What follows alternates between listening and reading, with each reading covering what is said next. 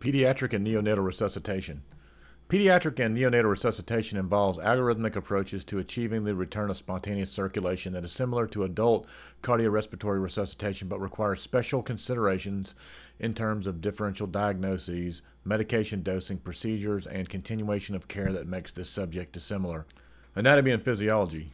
Neonatal and pediatric patients differ from adults both anatomically and physiologically in many aspects that can affect resuscitation. A child's jaw is shorter than in an adult, reducing the available room to maneuver. The hypopharynx is shorter and narrower, which is more anterior location of the vocal cords. This further complicates an initial approach already affected by a proportionally larger head to body size. This limited view is further reduced with the presence of large tonsils and adenoids. Prematurity, congenital complications, maternal factors can add to the difficulty in resuscitating neonates. In a crashing patient, familiar causes of cardiac arrest should be considered and treated if present. This includes trauma, tamponade, pneumothorax, and shock due to blood loss or infection. In children, cardiomyopathies and myocarditis should be included in a differential as their preceding symptomology may have gone unnoticed. Metabolic derangements secondary to internal disease processes such as sepsis or toxic ingestion may result in arrhythmias. In these instances, correction of underlying cause should be addressed in addition, in addition to CPR. Indications Resuscitation should always begin immediately if a patient becomes cyanotic, asystolic, or is in respiratory arrest, but can be initiated if the patient is ill appearing and the heart rate is, beneath, is below 60 beats per minute. If a patient has a pulse, rescue breaths are indicated if impending airway failure is suspected. Up to 10% of newborns require medical assistance to begin breathing when born. Approximately 1% will require intensive support. While support should be initiated immediately, all neonates will initially be hypoxic. SpO2 after birth should be around 60% and then rise approximately 10% every two minutes subsequently. Contraindications. Although there's an instinctual drive to do everything in one's power to save the life of a child, in neonates and infants that suffer from congenital malformation or disease, which significantly lower life expectancy or quality of life, it is considered reasonable to withhold resuscitative measures. This includes significant prematurity. In children, there are no recommended time limits to discuss an end to resuscitation. However, in neonates, studies have not evaluated significant survival rates beyond 20 minutes, and therefore resuscitative efforts can be terminated at any point past this time frame. As in any medical case involving end of life decisions, family and appropriate staff, such as palliative care and specialists, should be included to assist in determining the right course of the patient's care ethically and in the eyes of the family. Equipment. If a patient requires defibrillation or cardioversion, biphasic attenuated defibrillators are preferred over adult AEDs, which are non attenuated. While this is preferred, adult AEDs may, uh, may, may be used if a pediatric AED is unavailable. 2 to 4 joules per kilogram can be used for defibrillation, with the recommendation being to start at a lower energy dose. Technique When born, drying and warming the baby is vital for the avoidance of hypothermia.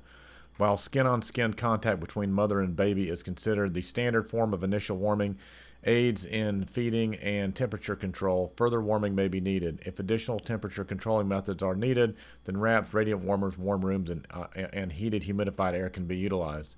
If a birth occurs in a resource poor environment, a plastic bag placed around the newborn's body to the neck leaving the head exposed, and then wrapping the baby is an acceptable method of warming. In neonates, to reduce the risk of decompensation, cord clamping should occur no later than no sooner than 30 seconds and is a simple preventative step. However, if a newborn is significant, in significant distress immediately after birth, cord clamping should not delay resuscitation. While cord milking has occasionally been advocated for in, for the in the past, newer studies have shown that it is not beneficial. In preterm neonates, cord milking can actually cause significant harm and increase mortality. Studies have not not been conclusive in on neonatal susceptibility to COVID-19. This includes instances where the patient is born to a COVID 19 positive mother. Hence, recommendations vary greatly and, uh, and between countries on subjects such as skin to skin contact and cord clamping. These changes differ from what is suggested by the American Heart Association guidelines outlined in this article and do not have sufficient evidence to support widespread adoption at this time. If a patient if a patient's O2 saturation does not adequately increase, O2 delivery via nasal cannula is recommended as a first line. Suction is not empirically recommended. O2 delivery can be started at 30% and titrated to an uh, to a SPO saturation above 94%. If a patient does not quickly improve, the method of addressing the hypoxia must change, and differential diagnoses, including cardiac malformations, congenital airway malformation, and metabolic abnormalities, should be considered. In these patients, positive pressure ventilation should be initiated at 40 to 60 breaths per minute, and intubation may be required. CPR and airway management should not be withheld if a patient meets the criteria mentioned in the indication section. The two finger or two thumb methods of chest compression are both acceptable means of performing CPR. The compression uh, to breath ratio is 30 to 2 for a single provider and 15 to 2 and 15 to 2 if assistance can be provided. Approximately 20 to 30 rescue breaths should be given per minute for adequate ventilation accompanied by 100 to 120 chest compressions. Fluid status is, therefore, an important consideration in pediatric management. There is not sufficient clinical evidence to support cl- uh, choosing balanced versus unbalanced crystalloid fluids. These can be administered at 10 to 20 milliliters per kilogram with a maximum of 60 milliliters per kilogram, with a vasopressor added as necessary for refractory cases, both at a starting dose of 0.05 micrograms per kilogram per minute. Norepinephrine and epinephrine are considered first line agents for cold and warm shock, respectively. Dopamine is considered the second line in both cases with a starting dose of 10 micrograms per kilogram per minute. Medication dosing for children is not is always weight based. The use of length based tapes can assist in rapid calculations if actual weight cannot be obtained.